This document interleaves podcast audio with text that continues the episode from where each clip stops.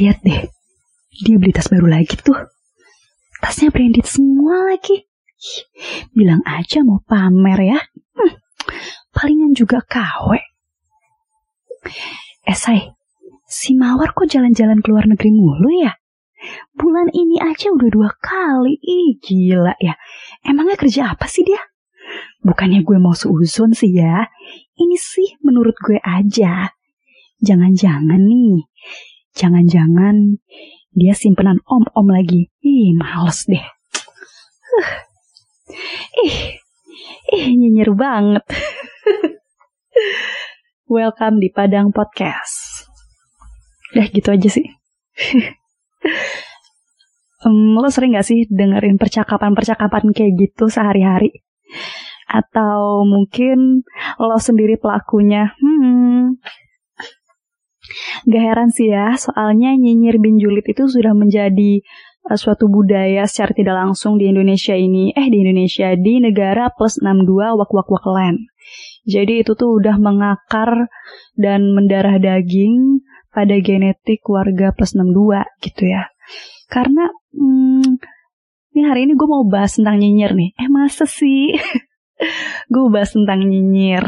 Dan tadi udah gue... Udah gue sebut padahal kan lagi mau ngomongin nyinyir gitu. Ngomong-ngomong soal nyinyir ini, gue tuh kayak agak terganggu beberapa hari ini. Bukan beberapa hari ini sih sebenarnya, uh, sepanjang hidup gue gitu ya. Tapi gue baru kayak kepikiran mau ngebahas ini aja gitu. Karena menurut gue, gue kayak mau... Mau... membroadcast tentang pemikiran gue pribadi ini. Uh, baru-baru ini gue kayak lagi sering ngeliatin komen-komen section di misalnya berita-berita di Instagram atau komen-komen section di di mana ya? Misalnya di pos-posan selebgram kayak gitu atau enggak sih, pada dasarnya emang gue orangnya suka ngeliatin komen-komen gitu aja. Ada yang suka kayak gitu juga gak sih? Jadi kalau misalnya ada YouTube, gue tuh sambil baca komennya. Terus abis itu uh, ada pos-posan selebgram atau apa gitu. Gue tuh seneng gitu baca komen-komennya. Karena menurut gue komen-komennya tuh beragam banget tau. Kalau misalnya di Indonesia ini, ah masa sih? Dan yang paling agak, uh, bukan paling sih sebenarnya, jadi agak menggelitik gue, gue uh, sempat baca berita tentang um, sebut aja ada namanya seorang pengusaha di Indonesia dengan inisial A B gitu ya, pengusaha besar banget nih ya. Terus dia diberitakan kalau punya hutang kepada negara sebesar satu koma enam triliun atau satu, berapa triliun gitu. Itu diberitain kan di, kalau gak salah gue ngeliatnya di Instagram. Terus gue iseng tuh buka-buka komennya apa sih gitu kan. Dan lo tahu apa isinya? Jadi tuh komen-komennya itu isinya bukan lebih ngebahas tentang si bapak ini, bapak A B. Ya pasti lo pada tau lah maksud gue tuh bapak A B siapa ya. Yang punya kampus, yang punya stasiun T V ya. Jadi tuh netizen mungkin ada yang nyinyirin si bapak A B ini. Cuman yang kocaknya, banyak yang komen malah menyerang menantunya. Yang mana inisialnya Nia Ramadhani. Kocak itu pada kayak, mampus lo Nia Ramadhani. Lo lihat tuh sekarang mertua lo punya utang sama negara segitu gede. Makanya jangan sosok kaya lo. Kalau di Instagram sosok pamer-pamer bla bla bla bla. Itu masih mending lah ya, masih make sense. Ada lagi yang ekstremis nih komennya. eh Nia eh Nia Ramadhani, ada berita kayak gini masih bisa gak lo bilang gak bisa buka salak? Soalnya gue bacanya tuh kayak lebih anjrit ya, anjrit gitu ya, kayak orang-orang Indonesia tuh ada aja gitu komen nyinyir itu lebih kayak ke arah kreatif yang sebenarnya tuh kronis sih menurut gue. Karena beritanya apa, yang dikomenin apa gitu. Kayak aneh gitu. Lu tuh sebelnya sama Nia Ramadhani, tapi ketika yang kesandung berita yang gak enak itu mertuanya, lo malah nyerang Nia Ramadhani gitu. Kenapa Indonesia tuh sampai, karena lo gak suka sama lifestyle-nya Nia Ramadhani. Kenapa bukan Bapak Abe gitu yang dimarah-marahin netizen. Gue rada agak bingung. Dan sebenarnya kalau komentar nyinyir-nyinyir kayak gini kita lihat dengan kacamata komedi, itu sebenarnya lucu banget, lucu banget. Kita sebagai orang yang nggak dinyinyirin mungkin lucu banget ya. Cuman kan ya nggak tahu nih kalau misalnya yang baca Nia Ramadhani mungkin ya ketawa juga sih. Nah, yang gue bingung, uh, open itu komennya lucu, tapi niat dalam hati si orang yang nyinyirin ini kita gak pernah tahu apakah dia emang benar menyimpan kebencian yang serius sama si public figure ini, atau emang emang beneran pengen pengen ngelawak aja sebenarnya, pengen sosok bikin rusuh. Oh ya, gue belum bahas ya nyinyir itu sendiri menurut gue pribadi itu artinya apa. Kalau gue cek di K B B I sih, arti nyinyir itu tuh kayak agak kurang sesuai ya sama yang ada di masyarakat gitu. Artinya mengulang-ulang perintah atau permintaan, nyenyeh, dan cerewet. Nyenyeh itu apa ya? Malah bikin bahasa baru lagi nih K B B I. Jadi lebih ke kayak cerewet, kayak bawel gitu sih kalau yang gue tangkap dari arti di K B B I. Cuman kalau misalnya e, nyinyir di kalangan masyarakat sekarang, gue tuh ngeliatnya Uh, artinya itu udah agak bergeser ya. Nyinyir sama julid tuh hampir sama gak sih? Apa emang sama ya?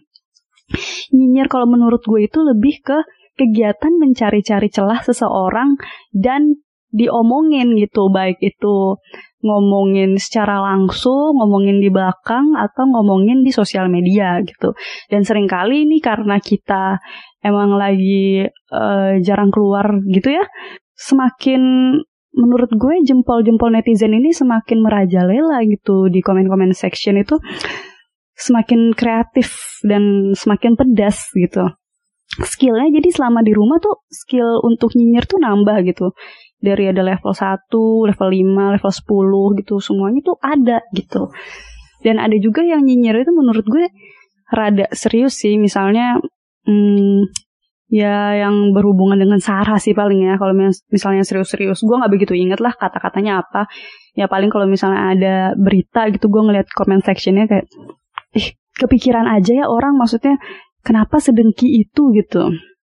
Dan yang paling sering sih, yang standar ya, yang kayak gue contohin tadi, yang nyinyirin tentang harta kekayaan orang lain gitu kan. Misalnya nyinyirin tentang artis ini, artis itu, terus kegiatan-kegiatan artis ini, misalnya dia baru keluar negeri, atau dia misalnya abis umroh, orang abis umrohnya nyinyirin gitu.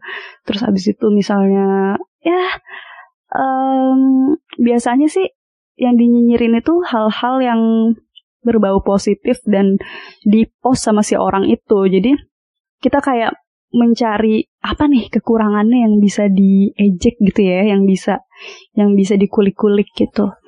Selain itu juga, selain nyinyirin kelebihan-kelebihan orang dan public figure gitu, ada juga yang nyinyirnya itu adanya tragedi gitu. Misalnya nggak tahu nyinyir, nggak tahu apa ya. E, misalnya waktu itu gue pernah baca berita tentang ada seorang mahasiswa yang e, meninggal dunia karena dia habis naik gunung, terus gunungnya itu eh gunung itu nggak erupsi nggak apa, cuman dia itu kepleset gitu di gunung, terus jadinya dia ya meninggal gitu. Diberitain di berita-berita Instagram, dan ada yang komen kayak, makanya udah dibilangin sama Uh, pemerintah jangan keluar-keluar dulu, masih aja sih lu keluar-keluar gini-gini-gini. Terus pokoknya dia kayak agak kayak marah-marah gitu di comment sectionnya si berita itu. Maksud gue gini loh, gimana ya, gue gak tahu sih ini kategorinya masuk nyinyir atau gimana ya. Cuma maksud gue ini kan situasinya lagi uh, kabar duka. Bisa gak sih empati dulu gitu? Bisa gak sih kita menunjukkan empati? Kenapa? Mungkin boleh deh kita ngomongin nasihat, itu kan mungkin demi kebaikan atau apa menurut dia gitu ya.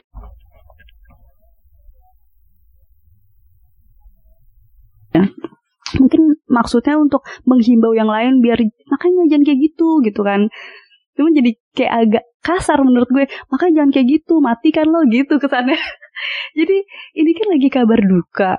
Mungkin menyampaikannya jangan kayak gitu, jangan kayak malah makanya gini-gini-gini. Coba bayangin, bayangin gitu kalau misalnya keluarganya si korban yang baca, ya ampun gitu, anak gue udah uh, apa udah meninggal, malah malah komen netizen itu marah-marah gitu, malah netizen itu uh, tidak menunjukkan empati sedikit pun atas. Itu kan tragedi ya, walaupun mungkin ada yang berpikir itu kok bisa gitu ya, atau mungkin ya gitulah ya.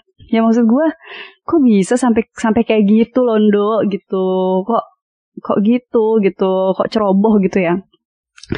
Cuman menurut gue dengan dia menyampaikan kayak gitu, kasihan gitu. Kayak kita tuh udah kehilangan empati ya orang Indonesia ini. Iya, soalnya banyakan kita tuh mempunyai kecenderungan untuk kalau ada kabar apapun, mau kabar baik, mau kabar buruk, pokoknya gue julitin dulu aja deh, gitu. Pokoknya, um, mungkin bukan pokoknya gue julitin dulu aja, cuman lebih ke kebiasaan kita untuk menanggapi sesuatu tuh seperti itu. Gue gak tahu karena lingkungan yang udah dibentuknya kayak gini, atau rasa tidak percaya diri dari kitanya sendiri. Nah itu ntar gue mau bahas tuh sedikit tentang rasa tidak percaya diri itu ya. Nah si nyinyir ini nih biasanya kapan sih momennya? Kalau menurut gue tuh momen nyinyir tuh bisa bisa kapan aja gitu. Bahkan kalau misalnya lo lagi di tongkrongan, lo lagi bercanda-bercanda sama temen lo gitu, kayak suka nyinyirin siapa gitu. Cuman itu sekedar untuk atas nama hiburan aja sih menurut gue. Bukannya gimana ya, cuman nyinyir itu bisa jadi gak jahat tergantung dari niatnya. Kalau niatnya emang cuman pengen bercanda gitu sih sebenarnya ya. Kadang yang terlontar pun kita bisa merasakan kalau itu tuh bercanda. Cuman ada nyinyir yang diniatkan karena emang hati yang hati yang busuk gitu ya, hati yang kotor. Dan outputnya pun akan terdengar seperti celaan yang emang cuman pengen mencela aja gitu. Kita bisa nge-feel itu sih sebenarnya. Dan terlihat dari kata-katanya itu ada kayak unsur komedinya atau enggak, terus habis itu apa yang disampaikan kayak gitu. Terus momennya pas atau enggak kayak gitu kan. Itu sebenarnya walaupun itu emang subjektif sih, balik lagi yang menerimanya itu kayak gimana, yang mem- yang membaca atau yang menerimanya itu kayak gimana. Dan balik lagi ke deket apa enggak nih kita sama yang kita nyinyirin. Kalau misalnya kita di tongkrongan nyinyirin teman sendiri, itu kayak gak masalah gitu. Karena ya emang teman gue gitu kan. Bahkan uh, apa ya, ya karena saking deketnya gitu ya. Jadi itu hal yang hal yang menjadi biasa aja gitu. Cuman kalau misalnya kita emang nyinyirin nyinyirinnya public figure dan ya emang udah gak ada hubungannya sama sekali sama kita gitu. Terus emang kita ada uh, ketidaksukaan gitu sama si public figure ini, kayak jatuhnya sebenarnya lebih ke penyakit hati sih. Ya gak sih? Kayak Indonesia ini ada kecenderungan untuk kayak gitu gitu. Kayak gue gak tahu uh, background apa gitu yang menyebabkan kita kayak punya kebutuhan bahkan untuk mencela orang lain demi untuk kepuasan diri kita sendiri. Nah, itu dia kepuasan diri kita sendiri. Nah, itu tadi kan tadi gue lagi bahas di mana aja sih kita bisa nyinyir gitu kan, di tongkrongan. Nah, yang sekarang ini bahayanya, men. Komen sih. Yang sekarang ini bahayanya nih, sob. Ada bendi lewat lagi. Itu masalah terbesar kita gitu kan. Jadi kayak tolong gitu tukang bendi lewat dulu. Ya udah. Masalahnya yang sekarang sering ditemukan itu, nyinyir itu kita lampiaskan di media sosial. Yang mana media sosial itu bisa siapa aja yang baca. Uh, biasanya misalnya Instagram gitu ya. Oke lah lo, lo private account gitu. Cuman orang-orang yang nge-follow lo aja yang bisa ngelihat komentar lo gitu. Atau bisa ngelihat caption lo atau apa gitu. Atau bisa ngelihat Insta stories lo tentang apa gitu. Cuman gak ada yang bisa ngejamin kalau uh, Instastory kita atau komenan kita nggak di-capture sama orang lain loh. Nggak di-capture sama orang lain, atau bisa aja ada, bisa aja followers kita itu kan kita nggak pernah tahu kan dalam kondisi apa, terus mungkin ada yang nggak suka sama kita, atau mungkin menurut dia pandangan kita sama dia beda dan dia tersinggung apa segala macem, terus di capture lah nyinyiran itu. Dan kebetulan misalnya kita lagi ngomongin tokoh atau siapa gitu kan, ya menurut gue itu jadi jadi lebih bahaya gitu, karena kita nyinyir tuh di medsos tingkat tanggung jawabnya tuh lebih besar menurut gue, karena gak akan pernah ada yang bisa ngontrol, satu orang pun gak akan pernah ada yang bisa ngontrol kecuali diri kita sendiri. Gimana cara ngontrolnya? Menurut gue cara ngontrolnya gampang, dengan gak usah ngomong yang aneh-aneh gitu.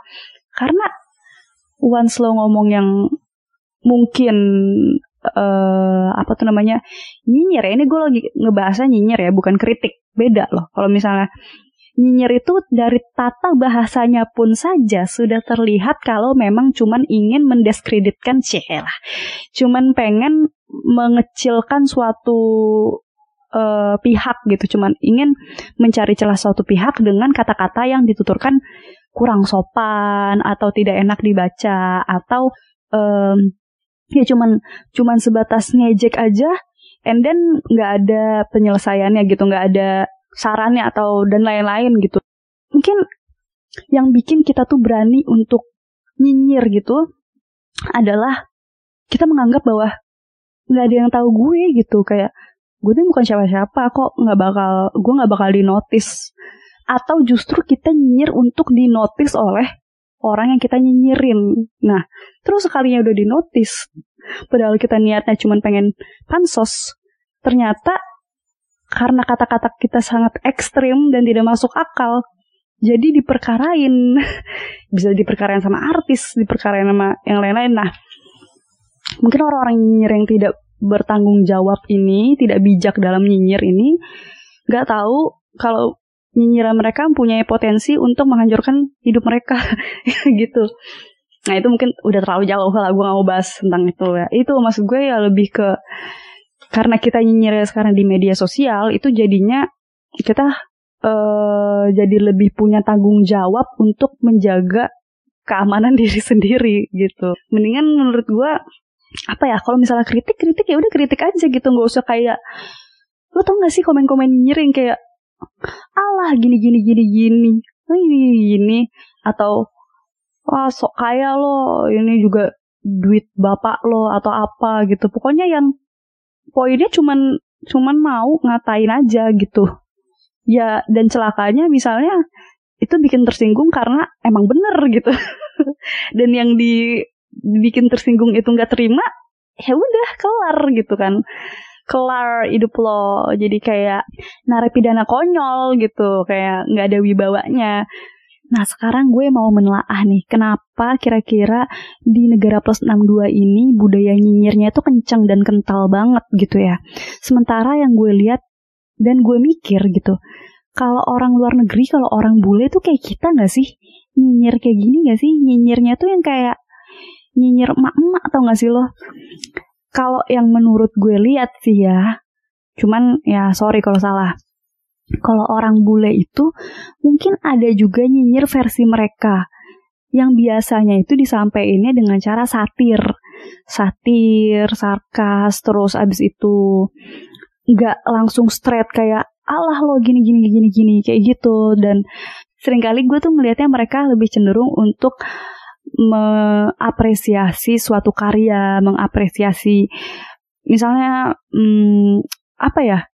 lebih cenderung untuk mengapresiasi aja gitu daripada untuk uh, nyinyir kayak gitu sih, yang kalau gue ngeliat sepintas, cuman nggak tahu sih ya penilaian pada umumnya kayak gimana. Cuman gue mau ngebahasnya ya negara gue sendiri aja sih. Uh, kalau menurut gue, pertama lingkungan, lingkungan yang uh, terbentuk di masyarakat ini mulai dari hal kecil aja deh ya. Ibu-ibu ngumpul di gerobak sayur, terus pasti ada aja kecenderungan untuk ngegosipin orang, nyinyirin orang. Itu kita tuh kayak terlalu akrab sebenarnya orang Indonesia itu. Dan ya udah kayak omongan omongan-omongan masyarakat aja, omongan warga aja gitu.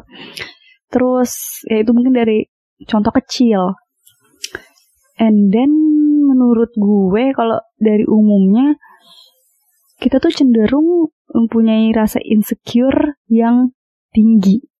Ngerasa akan dihujat orang itu tuh tinggi gitu.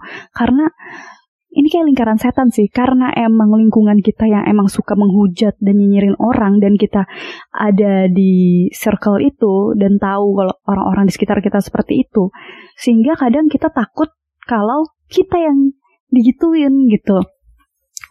Rasa insecure kita tinggi. Nah, dari insecure yang tinggi ini kita mencari pembenaran atau mencari kepuasan dengan menjelekan orang lain agar kita merasa aman gitu loh. Jadi um, biasanya orang-orang yang nyinyir itu justru orang yang gak percaya diri, sehingga dia butuh untuk menjelekan orang lain agar dia merasa tenang dan lega. Nah, kalau menurut gue sih kayak gitu ya, karena banyakan orang yang nyinyir itu tidak seperti kondisi orang yang dinyinyirin. Misalnya Uh, si yang nyinyir ini ya orang biasa lah gitu ya, maksudnya ya netizen aja gitu. Terus dia nyinyirin orang yang misalnya public figure yang kaya atau apa kayak gitu kan, Allah lo gini-gini. Kadang hal itu muncul karena insekuritas dia, karena ah gue gak kayak dia lagi, gak mungkin nih dia sesempurna itu, pasti ada celahnya gitu. Sehingga dia mencari celah itu, dan supaya apa ya, supaya dia mendapatkan kelegaan dari situ gitu.